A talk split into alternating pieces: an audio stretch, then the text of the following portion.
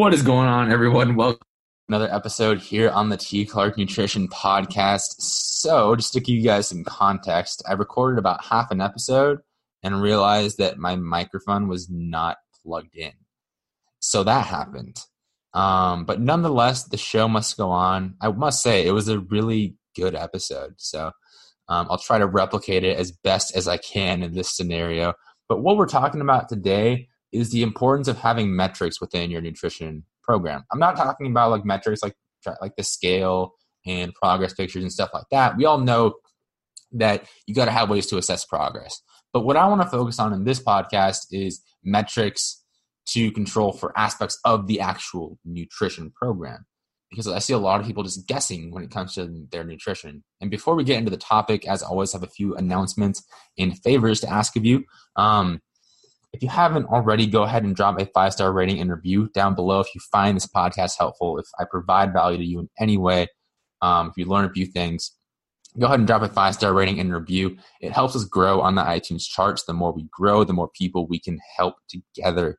And secondly, if you enjoy the podcast, go ahead and take a screenshot of this episode, share it on your Instagram story, tag me in it, and let me know what your biggest takeaway was from this episode, what you learned. That way I can get to know who's listening to the podcast and what you want to hear on the podcast going forward. Because I love taking feedback from you guys and actually doing episodes on topics that you guys want to hear about. So be sure to give me your feedback. What do you want to learn about next? Just shoot me a DM on Instagram and I always respond. Last but not least, if you haven't downloaded the Athlete's Guide to Nutritional Periodization, I would highly suggest that you do so, especially if you're an athlete since it teaches you exactly how to build an individualized nutrition program for you based on your goals for your sport so you can perform optimally when it really matters and also look pretty damn good and feel pretty damn good at the same not at the same time because as we also talk about in the book um, nutritional periodization is the solution to that but you'll have to read the book to find out more about that. So go ahead and click the link down below enter in your name email and it's all yours for free. With that being said let's get into the actual topic of today's episode, which, like I said, is the importance of metrics within your nutrition program. Because a lot of times I just see people guessing when it comes to what they're doing in terms of their nutrition. They say they want to gain muscle, they say they want to lose fat, they say they want to perform better in their desired sport. But when you ask them, oh, how are you eating? Like, oh, you're pretty healthy. What does that even mean? What does healthy mean? Healthy can mean a million different things to a million different people. There's no strict measure of or metrics for quantity or quality. Actually, there I do think there are metrics for quality, like number of servings of veggies per day, number of servings for fruit, of number no number of servings of fruit per day. Can't speak English, um, stuff like that. So there are ways to measure quality, but what I want to focus on in this episode is quantity because for most people, that's where you got to be looking at right now. A lot of people jump to higher components of the nutrition pyramid. The reality is, quantity is at the foundation. If you don't have that down, you're not going to achieve your goals of muscle gain, fat loss, or performance. And of course, the most effective way to make sure you have metrics for quality or quantity, excuse me, is to track your macros. Because literally, you have numbers for calories and then grams of each specific macro that you can play with depending on the goal which you're trying to achieve. And there's no question about it, it's the most effective and efficient way to achieve a specific result in a relatively short time period. I say, rel- I say relatively short because, of course, it still takes time, it still takes hard work. It's not like fast pass to result.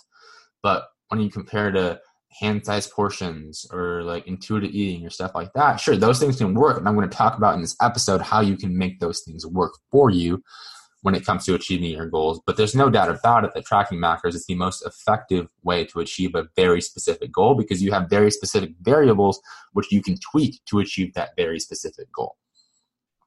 And notice how I said effective, the most effective, not the best, because for some people, tracking macros just isn't their thing. And for a lot of people, when they're first starting out in their nutrition journey, tracking macros is not where you should be starting. Like, I have a whole checklist of things and criteria that we got to check off before I ever take a client into tracking their macros, like portion sizes, like meal schedules throughout the day, hydration, it's being in the gym, training, like, and a lot more stuff, which honestly I can't remember off the top of my head right now. Partly because it's 9 p.m. at night, um, and I haven't had coffee since this morning. but the point being, there's a checklist of criteria that we got to meet before someone's even ready to track macros. Because what I see a lot of people doing is like just jumping right into macros, and for some people it works. I have some clients that we just started, and they're like they're ready. They are foaming at the mouth to start tracking macros, and that's awesome. Cool. If it works for you, great. But what I have a problem with is like you look around on Instagram, you see coaches like really quote unquote niche down and pick like one methodology and really just run with it. And look, I don't have anything against picking one methodology and really focusing on that and saying like, okay, I do this with all of my clients. If you don't, if you're not a fan of this or if you don't prefer this, it doesn't fit best for you, you're probably not a good fit for my program. I don't have a problem with that at all. That's totally fine. Um, what I do have a problem with is coaches picking one methodology and painting it as the like absolute best way to achieve something. Like for let's take macros for example. And look, I'm not blasting macros because look, I am a, one of the biggest proponents of tracking macros. I, I love it. I use it for myself. Use it for the vast majority of my clients, um, and it's very effective. But nonetheless, I'm not out there touting it as the best way to do anything. Yeah, I said it's the most effective way to achieve a specific result, but it's not effective if someone just can't stick to it because it doesn't fit best for their lifestyle. It might not be the best approach for everyone, and I acknowledge that. And the unfortunate part is like it's not fashionable to acknowledge that. It's not really fashionable to be like, you know what? I don't really specialize in a, in a, specific methodology when it comes to nutrition, but I just do whatever is best for that individual client. Not the most flashy marketing tactic, and that's why you see on Instagram so many coaches just like, oh, this is the best way to do this. This is the best way to do that. In reality, the best thing for one person is completely different than the best thing for another person. But nonetheless, that's a tangent.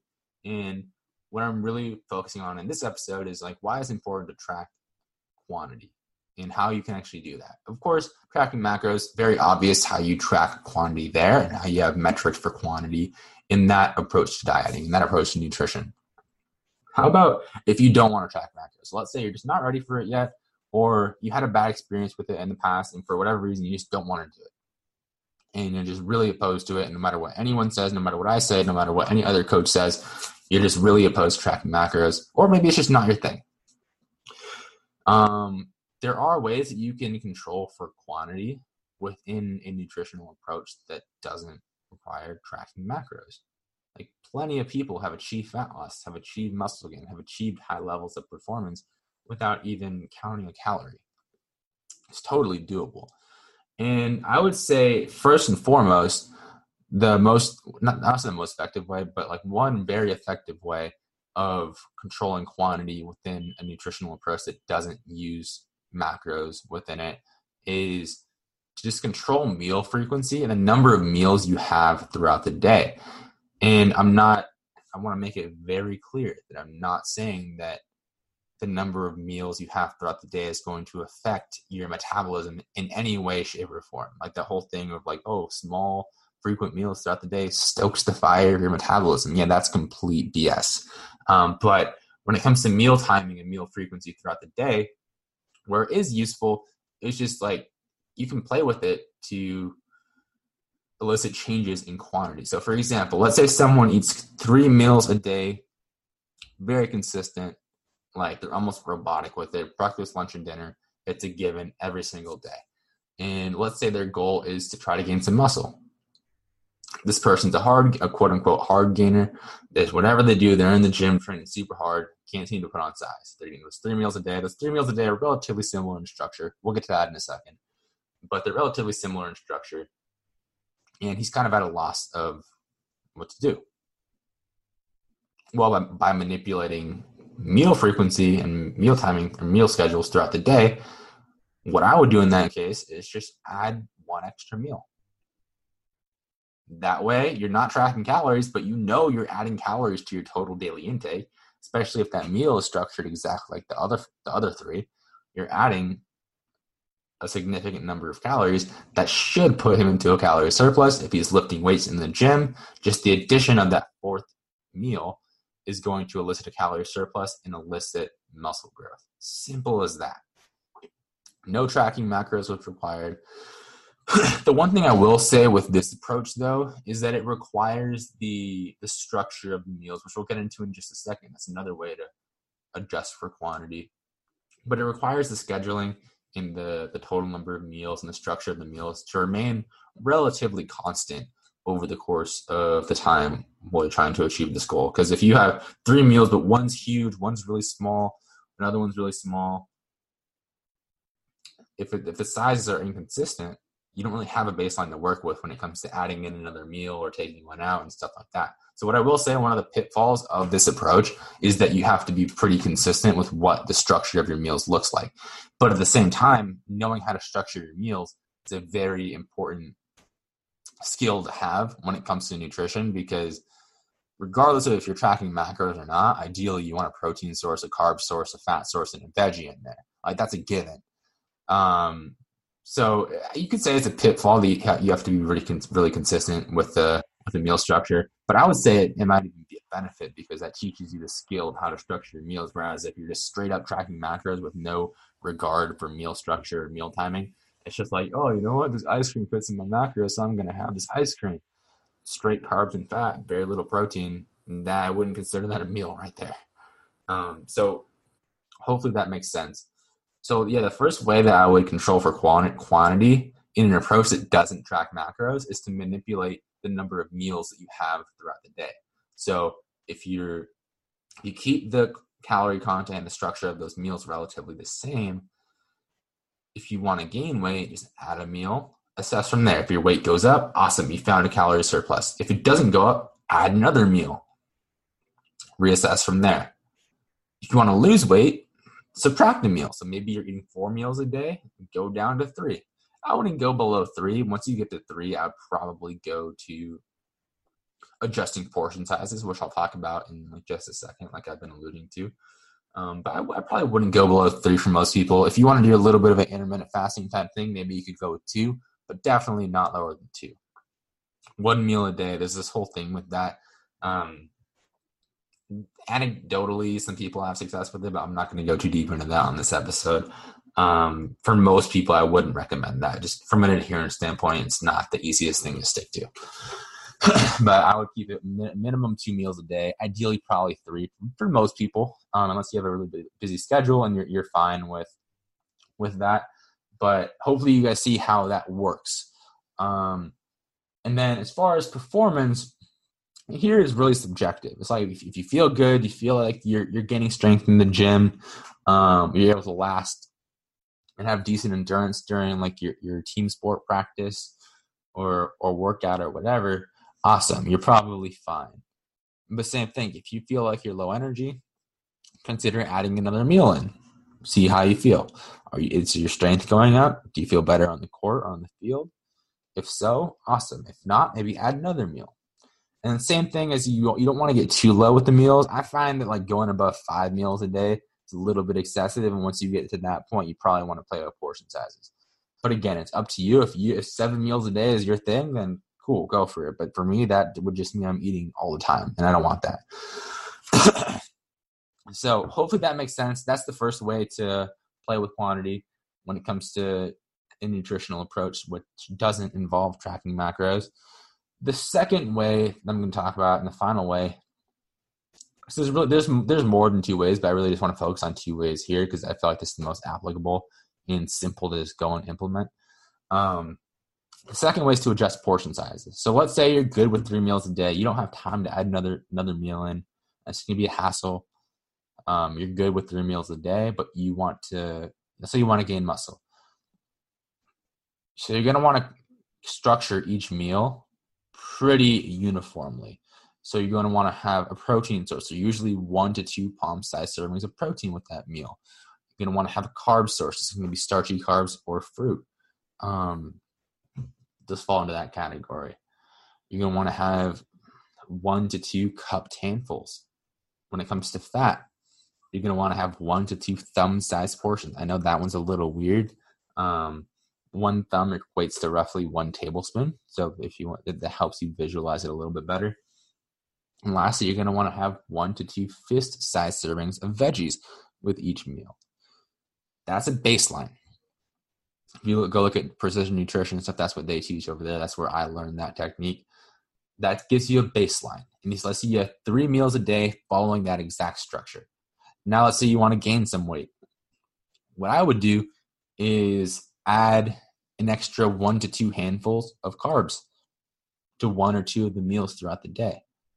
That'll increase the calories, assuming everything else stays relatively the same and uniform. Adding that extra one to two handfuls of carbs going to bring up the calories, and we'll see if it takes you into a calorie surplus. If you start gaining weight at a rate which you desire, awesome. We found that calorie surplus. Great work. If not, you might want to add an extra one to two handful of carbs to those meals. And the reason why I'm using carbs in this example is for muscle growth because you want the carbs to fuel your performance. It's going to be a bit more effective than increasing fat. But if you can't stomach any more carbs, then you can also increase the fat and maybe add one or two thumb sized portions of fat to your meals throughout the day. Protein, for the most part, will stay relatively constant. I guess you could manipulate that up. I wouldn't go lower than, I guess you can't really go lower than one palm size serving, maybe like a half. I wouldn't go lower than one palm size serving. I would just manipulate that up. If like from a preference standpoint, or maybe in a fat loss phase, if you want to take advantage of the thermic effect of protein or thermic effect of food of protein, um, satiety effects and stuff like that, maybe you could manipulate that up. But the key takeaway is that you can manipulate the portion sizes of each macronutrient to achieve a calorie surplus, a calorie deficit, or caloric maintenance, whichever you desire for your specific goal. And again, the one kind of it could I guess it could be considered a pitfall is that you have to be pretty consistent with with what those meals look like as far as the structure protein carb fat and veggie. And how much of each thing. Like the palm size servings the fist size servings the handfuls that stuff. You got to be pretty consistent with that because if you're not consistent you don't know if you're actually adding calories to your total daily intake and you don't know if you're achieving that calorie surplus or you don't know if you're achieving that calorie deficit you just don't know so you got to be pretty consistent. And again, I guess you could look at it both ways. One, it could be a downfall because if you look at macros, you can literally fit whatever you want in there, and it doesn't have to abide by a certain structure. Ideally, I, I teach my clients to still follow the structure while they're tracking macros because I do think it's a valuable life skill. But depending on who you talk to, it's like, oh, ice cream, okay, let me fit this in. If it's my macros, cool. Is ice cream a complete balanced meal? Absolutely not. Same thing with like if someone wants to just have let's see, like a handful of nuts. That's not bad at all, but it can get really easy to overconsume. And if you don't have anything else to like kind of balance it out, if you don't have any guidelines for like what that portion size of nuts should look like, it can be really easy to go over on the fat goal. Um, so definitely there's there's pros and cons to each approach. If you're someone that likes a little bit more variety, maybe tracking macros would be a little bit better. But if you're cool with being really consistent with the meal structures and you'd rather do that than weigh out your food or track macros, then the hand size portions and playing with portion sizes might be a valid approach for you. Same thing, the portions and the number of meals throughout the day kind of go hand in hand. What I will say though is if you're going to make an adjustment, adjust one variable at a time. So don't go and add a whole other meal in and then also increase the portion of carbs in each meal. Instead, try adding a meal in, see what happens. If you then want to add some carbs in to each meal, add the carbs in, but only change one variable at a time. It's the same with tracking macros, really. Um, well, you just want to change one variable at a time. Like you don't want to overwhelm yourself and like, because if you if you switch two variables at a time, awesome. It might work really well and you might elicit the result you want to see, but you don't know what actually was that tipping point. What made you actually achieve that result? So hopefully that makes sense. Hopefully what we've talked about on today's episode makes a ton of sense. I think it's really important to touch on multiple facets of nutrition because like I said, a lot of people get myopically myopically focused on one area, and it can be really easy to do so. I know, like on my Instagram, I'm, I'm a pretty brit. I'm a wow, I can't talk.